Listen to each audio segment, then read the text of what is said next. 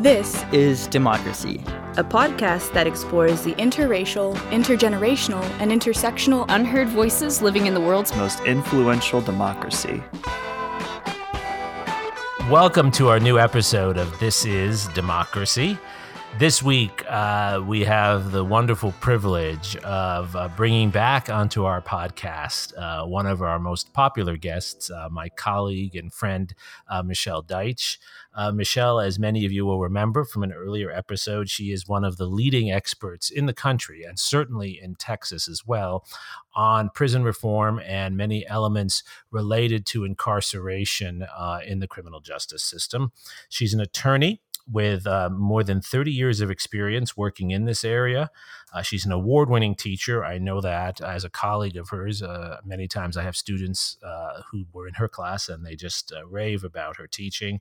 Um, Michelle is a, a, faculty member at the LBJ School and the School of Law at the University of Texas at Austin. She's an award winning teacher, a Soros Senior Justice Fellow.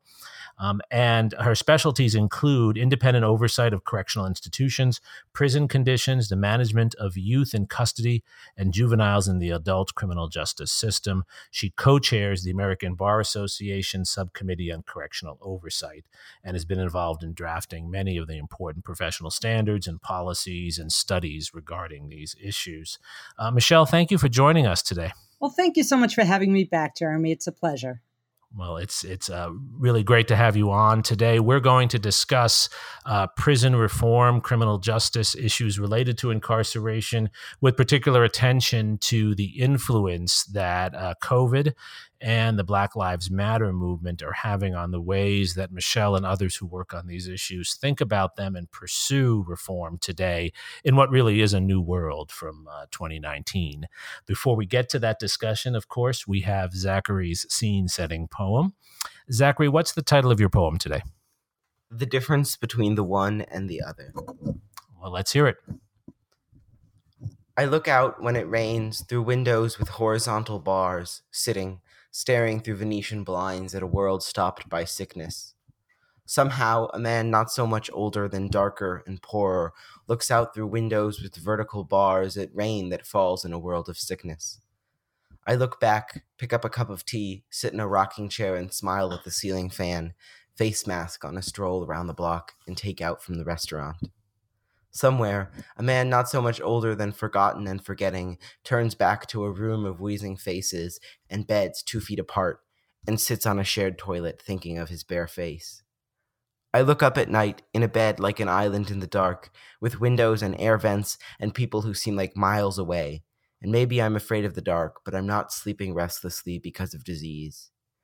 Sometime I have gone without gourmet coffee. Sometime I have gone without my favorite bookstore.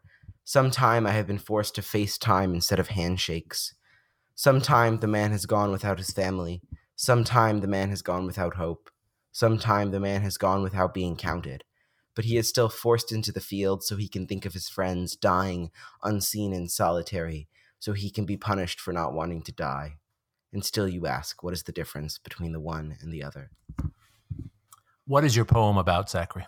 My poem is really about uh, the immense difference and inequality between those of us experiencing a pandemic at home and, and lucky enough to uh, to uh, be able to survive a pandemic like this in comfort, and those who are in prisons and incarcerated, who in many cases are forced to ignore health regulations and continue to work or continue to uh, to to stay in crowded cells. Michelle, is is that accurate? Is our prison system uh, poorly adjusted to the conditions we're in? Well, first, let me just say that I'm blown away once again by your poem, Zachary. It just it, you've got such a grasp of the issues that are front and center here, and I love the the parallels, but also the um, the othering that's in, inherent in that in that poem. I mean, you're seeing the commonalities between us and people who are incarcerated, but you're also seeing the inequities there and um, the ways in which our our situations are so so different. So thank you for that. Oh, and thank you. In answer to your question, Jeremy, yes, I mean I think that Zachary put his finger on on so much of you know people inside are suffering under these conditions right now. I mean, being incarcerated has always been an, an extraordinary challenge, but under these conditions, it's unimaginable how much pain and anxiety and uh, and stress they must be feeling. And, and we read about uh, figures like um, Michael Cohen and Roger Stone and others who have been released. Uh, does that happen for ordinary prisoners? Do they get released for health reasons, or how, do, how does that work? Well, first of all, that's the federal system that we're talking about. And of course, most people in this country are incarcerated at the state level and at the local level. Um, so yes, there are plenty of examples of people who are being released, but it is not nearly as widespread as it should be. And the examples of these high profile folks who are getting out um, is really warping the public's perception of both what needs to happen and uh, gives the impression that a lot more people are getting out than they are. Um, there's a lot of inequities. The people with the resources to hire lawyers to take advantage of some of these policies that are quite appropriately in place, um, they're getting results. And are we still uh, locking uh, people up, particularly those from minority backgrounds, at, at very high rates, or has that changed? Um, our prison system is a reflection of the vast disparities in who in this country gets caught up in the criminal justice system, who gets arrested, who gets charged with certain types of offenses, who who gets attorneys, who gets uh, who gets convicted, and what kind of sentence they get. So, as a result of a, a, a cascading series of disparities throughout the criminal justice system, those we see similar kinds of disparities playing out in terms of the population of our prisons and jails. Um, we've we've seen recently uh, too a lot of politicians and, and leaders across the country, particularly in, in smaller states with large incarcerated populations, trying to count uh, incarcerated populations as separate from the from the uh, non-incarcerated populations when it comes to COVID nineteen data. How can we address the gap between um, prison populations and non-incarcerated populations when it comes to the virus? That's a that's a great question. Um, you're absolutely right. There have been a number of instances where, for example, in some county that's supposed to be reporting the number of people who have COVID, who've tested positive for COVID, they exclude people who are in a prison located in that community, which is a crazy thing to do for a million different reasons. But it's really a reflection of the fact that we treat people who are incarcerated as though they're not part of our communities.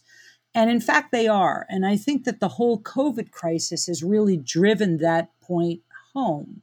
You can't draw an iron curtain between what happens inside these facilities to the people inside and what happens in the communities. Those are very porous curtains. Um, people go in and out of jails. There's a very high rate of churn. Um, as they come in and they're released hours later, days later.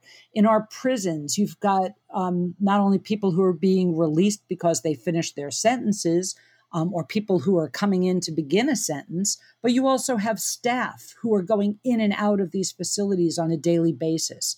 So if staff are being exposed to the virus inside, they're bringing it back to their free world communities and to their families.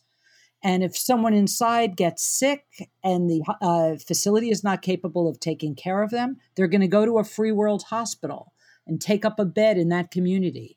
So the idea of not counting people uh, with COVID inside and treating them as something apart from our communities is this really false dichotomy that needs to be changed. It's such a good point, Michelle. Um, and and I wonder, following up on that, uh, have we seen evidence that the Black Lives Matter movement and much of the activism that has certainly increased in the last few months because of the pandemic and following the assassination of George Floyd, have we seen that bubbling up within the prison system? Absolutely. I mean, the confluence of COVID and Black Lives Matter is like a perfect storm for the um, prison prisons and jails in this country. It none of the issues are new, but it's made them front and center. Um, you have to confront them. So, as, in terms of Black Lives Matter, we've got to look at the fact that so many people incarcerated, first of all, that there are so many people incarcerated in our prisons and jails. Yes. Which means that um, there's no possibility of social distancing inside. And then we need to look at who's being incarcerated. Um, and most people who are inside are people who are particularly medically vulnerable. They're at high risk. Um, you've got uh, you, have got to look at the immense disparities in who's there racial disparities, economic disparities, um, health disparities. All of those challenges make them far more vulnerable to the ravages of this disease. Um, and so, yes, Black Lives Matter issues are bubbling up on the part of advocates, on the part of people who um, are incarcerated, on the part of their families. And it's really a message that we need to ask questions about why people are incarcerated. Do they need to be there? And what can we be doing to um, handle our criminal justice system in a different way? And and I, I get a sense from your answer, Michelle, uh, and from so much of the important work you've done that you don't think the solution is minor reforms, but something much bigger. Uh, can can you share with us what some of your thoughts and the thoughts of others in this field who have this expertise? What what what are the thoughts you you you have on bigger changes to the prison system? Well, we have to start by trying to decarcerate these facilities as much as possible. And that's true both for COVID and uh, from a Black Lives Matter perspective, and also because it's good criminal justice policy. Um, there are far too many people locked up, and it is not keeping us safer. In fact, it's making us less safe as a society and much poorer because it's very expensive to keep people locked up. So, we need some pretty radical changes in terms of who we decide needs to be kept separate from our communities. Um, we also need to stop being so punitive in our approach. Um, I think that the COVID crisis has driven home exactly how punitive we are as a society. In other countries, there have been mass releases of people from prisons and jails because they are so vulnerable and such at such high risk. And from just a simple humanitarian perspective, it's understood that that's what needs to happen. Here, we are dead set on keeping people locked up to serve every minute of their sentence, and sometimes beyond that, um, because of that punitive impulse. So I think we need to start switching from uh, uh, wanting to punish people to wanting to find ways to meet their needs. What what needs did they have that led them to involvement in the criminal justice system? And can we address that in ways that don't involve the criminal justice system? Um, what if we invested in communities? What if we invested in education and health and jobs so that criminal justice doesn't become the default way of dealing with our country's social problems? It, it, it sounds, Michelle, like this is connected to uh, the movement also to reallocate funding uh, from police departments to other parts of local communities and state communities. Is, is this connected to that? It's absolutely connected to that. Um, these issues are absolutely related to the police reform movement. Policing issues have got the public thinking about are there other ways we could deal with social problems? Can we take the money that we are spending on policing and reinvest it in our communities in different ways? Can we um, can we find ways to uh, involve social workers or the health system or the mental health system in, instead of the criminal justice system? It's a very short step from there to how are we using our prisons and our jails? Who are we locking up? Why are we locking them up? What can we invest in? There was a study uh, some years ago, and it's been replicated in many places, uh, showing that we have in this country what we call million dollar blocks, where you could literally identify a single block in New York City from which so many people go to prison that we could say we're spending a million dollars a year to lock up people from that block. Well, suppose we took that million dollars that we're spending to do nothing other than to cage them and we reinvested it in that community. Because if we do that, we are actually promoting public safety by preventing those harms from occurring and preventing the need to lock people up. So, reinvesting in our communities, it's a form of what we call justice reinvestment. We need to look at those kinds of strategies. I, I mean, it, it seems to, to make a lot of, of sense. It's it's almost as in healthcare, right? It, instead of instead of developing the greatest hospitals to deal with problems when people get really sick, let's let's focus on preventative care so that people don't get really sick.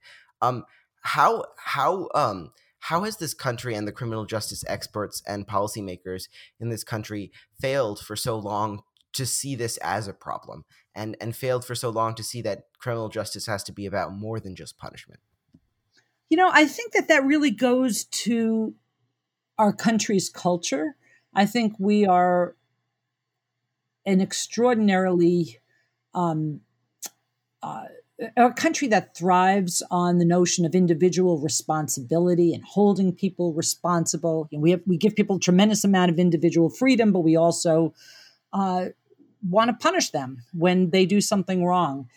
And that's a very different attitude than many other countries have. So I think that that is part of the problem um, that we have not yet seen that we are bettered as a society from having a more um, communal approach and more holistic approach to these social problems. So that's part of it. I think that many policymakers for so long saw these investments as very expensive. But what they failed to see is that we're spending uh, orders of magnitude more on incarceration, that we reduce the need for incarceration by making those kinds of investments. Uh, Michelle, do, do you see um, racism is at the core of this. I mean, many many are now arguing, and and and many did before, but particularly in the last few months, many have come to argue that the entire criminal justice system, particularly policing and incarceration, that these look more and more like vestiges of slavery and convict labor uh, legitimized in ways to look different, but actually really carrying the same route forward. And then that's one of the explanations for why, particularly young African American men, tend to be in the worst situations in our prison system and uh, white men who commit uh, fraud and banking banking crimes and even electoral crimes they don't get the same kind of punishment even though one could argue those those crimes are more harmful to society. Is race really central to the explanation and how how do you see it as part of the larger story? It's absolutely central to the system. Um, you cannot look at our prison system today and not see in it the vestiges of our country's history with slavery um, many of the Texas prisons are literally located on the land from plantations from slave times. Um, you've got people, well, from from those slavery periods up through um, the convict leasing periods when people in custody were literally rented out to uh, uh, farmers with lands that needed uh, tilling um, where it was a system of slavery by another name, um, to the current day system where people in custody are still working those same lands and even growing cotton. You've got uh, prison facilities that are literally named for slave owners and for the owners of those plantations, for people who uh, were high up in government or prison officials who were brutal in their treatment of people in custody. Um, there's no way you can look at that system we have today and not say it is connected. We have not, as a country, as a state, as a society, ever grappled with the connections between our history and where our criminal justice system is today. And we've got to do that. And, and I know this is something you're, you you do pioneering work on, and it's one of the areas as a historian that I have such high regard for your work. What does it look like when maybe in this moment we can begin to talk about these connections? What does that look like in in the in the changing nature of the policy debate? What what do you see changing? Well, I think it begins with an acknowledgement of history and say saying or understanding how it brought us to this place. That we have to understand that that's where our punitive response to criminality stems from. That's where our uh, the brutality that we often see inside custodial environments comes from. That's where we see all the othering that happens inside, the us them mentality. That's where it comes from. So we need to start by acknowledging all of that and seeing if we can accomplish a culture change, both in a societal way so that we uh, treat people who are incarcerated differently and we treat people who uh, get involved in criminal activities differently. Um, but it begins by seeing the humanity of people who are locked up and recognizing, much in the same way that uh, that Zachary's poem highlighted that they're not that different from us. They're people with hopes and dreams and fears and anxieties and families and kids. Um, they've got, they're not that different from the rest of us.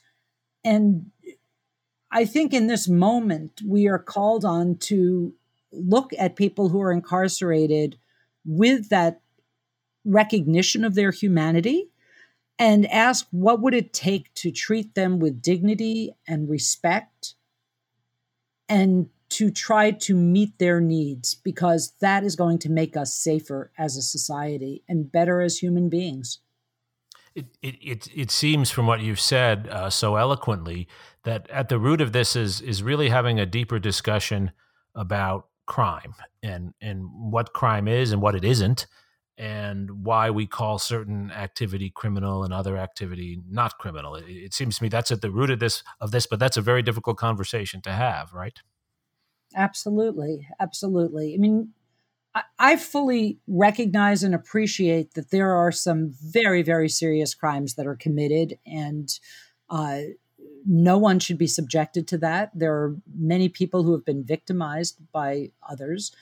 The question is, can we respond to those crimes in a way that we still respects the dignity and humanity of the people who committed them and meets the needs of people who have been victimized for a sense of justice and what would it take to accomplish those things mm. Yeah, I, I, was just thinking as you were as as you were uh, describing this so well of uh, some of these uh, horrible campaign ads we're already seeing uh, from the president of the United States. You know, where where there's a, an older lady in her house, and there's some I don't know if you've seen this, Michelle, and someone you know coming to the door to try to break in. Uh, you know, dark silhouette. Uh, and you know she's calling for the police, and you know that sort of the fear that Americans have and the ways in which this is nothing new to this president, the ways in which politicians often play to the fears of citizens. It seems in some way like we have to we have to educate ourselves out of that without in any way denying that there are serious crimes, but recognizing that the fear might be disproportionate and misplaced from what the real set of crimes are.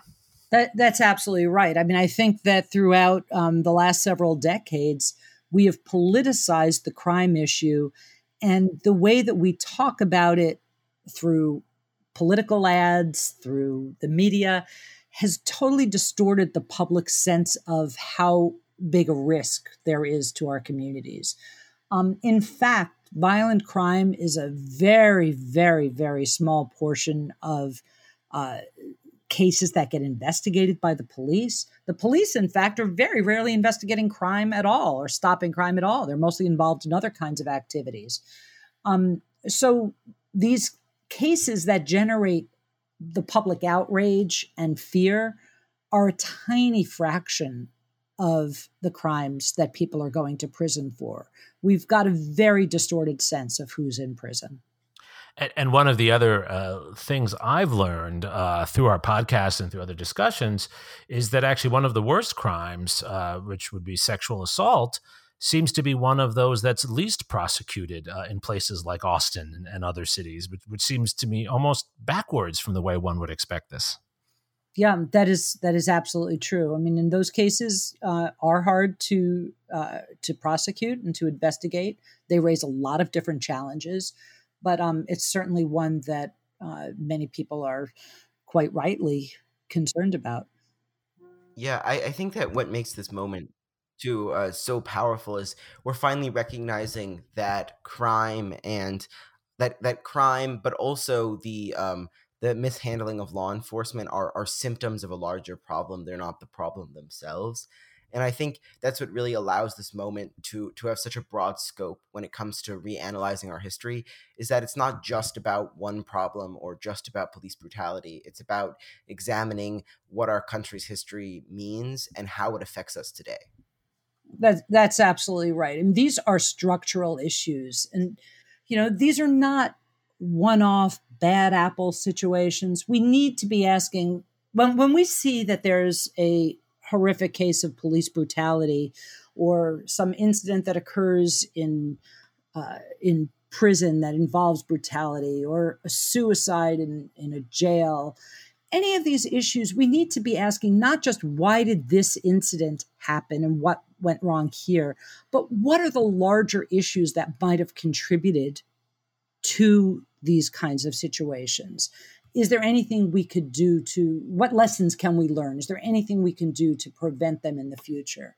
And those are the larger questions that i don't see us asking sufficiently.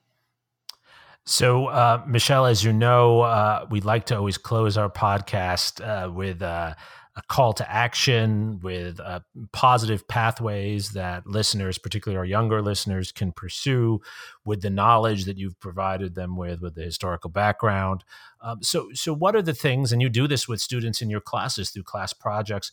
What are the things that young people can do uh, to make a difference if they care about these issues, as I believe many young people do? What can they do to make a difference today?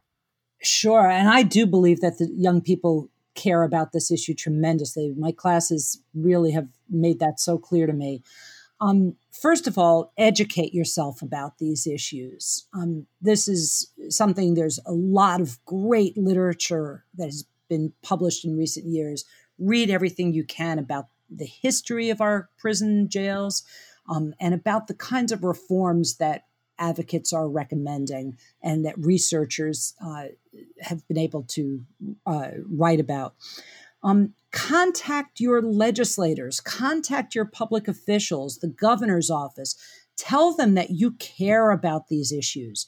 One of the biggest problems is that our our governor and legislators don't realize that anyone really worries about people who are inside. And so they feel like, well, we could just keep them locked up. It doesn't matter if they get COVID, it won't affect us. It's that othering that we've talked about.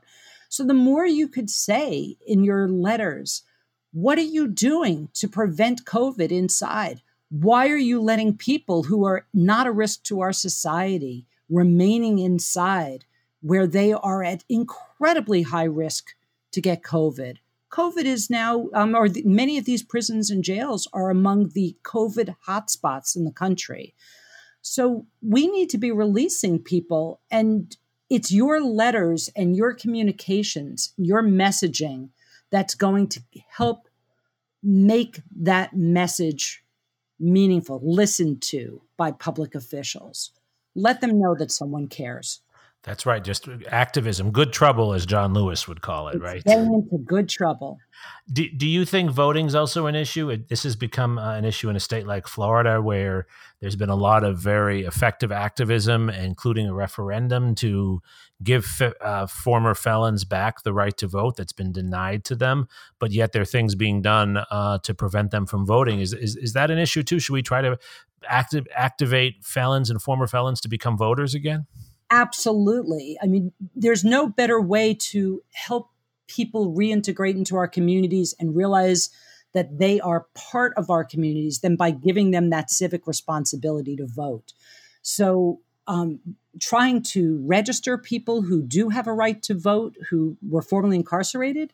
Um, getting the word out that uh, it is important for them to be involved in the civic uh, in the civic responsibility critically important. Uh, zachary is is this motivating for many of your your young friends and peers? I mean do you see this as an issue that that matters? I think michelle and i have seen at the university that there's more interest in these in this these days. Do you think that's something that's enduring I definitely think that there that, that that there is a huge interest among young people in these issues. I would just encourage my peers to, to look deeply into the history of these issues and see them not just as incidents that need justice for individuals, but larger historical and structural problems that need to be addressed in our society. And I think that's where scholarship from people like you is really important because it helps us to to visualize how this isn't just a, a one off problem. This is something that needs to be addressed because it's going to keep happening until it is.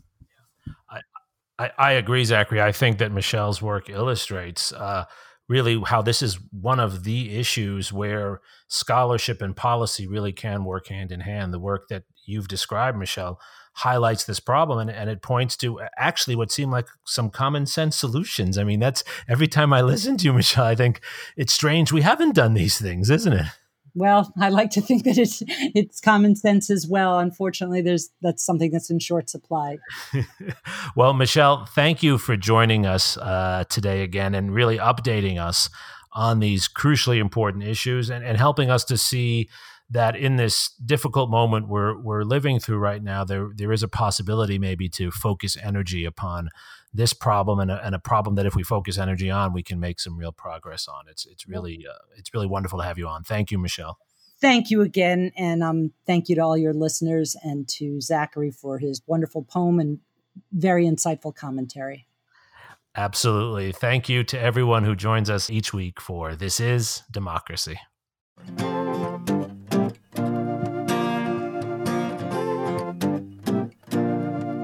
This podcast is produced by the Liberal Arts Development Studio and the College of Liberal Arts at the University of Texas at Austin. The music in this episode was written and recorded by Harrison Lemke, and you can find his music at harrisonlemke.com. Subscribe and stay tuned for a new episode every Thursday featuring new perspectives on democracy.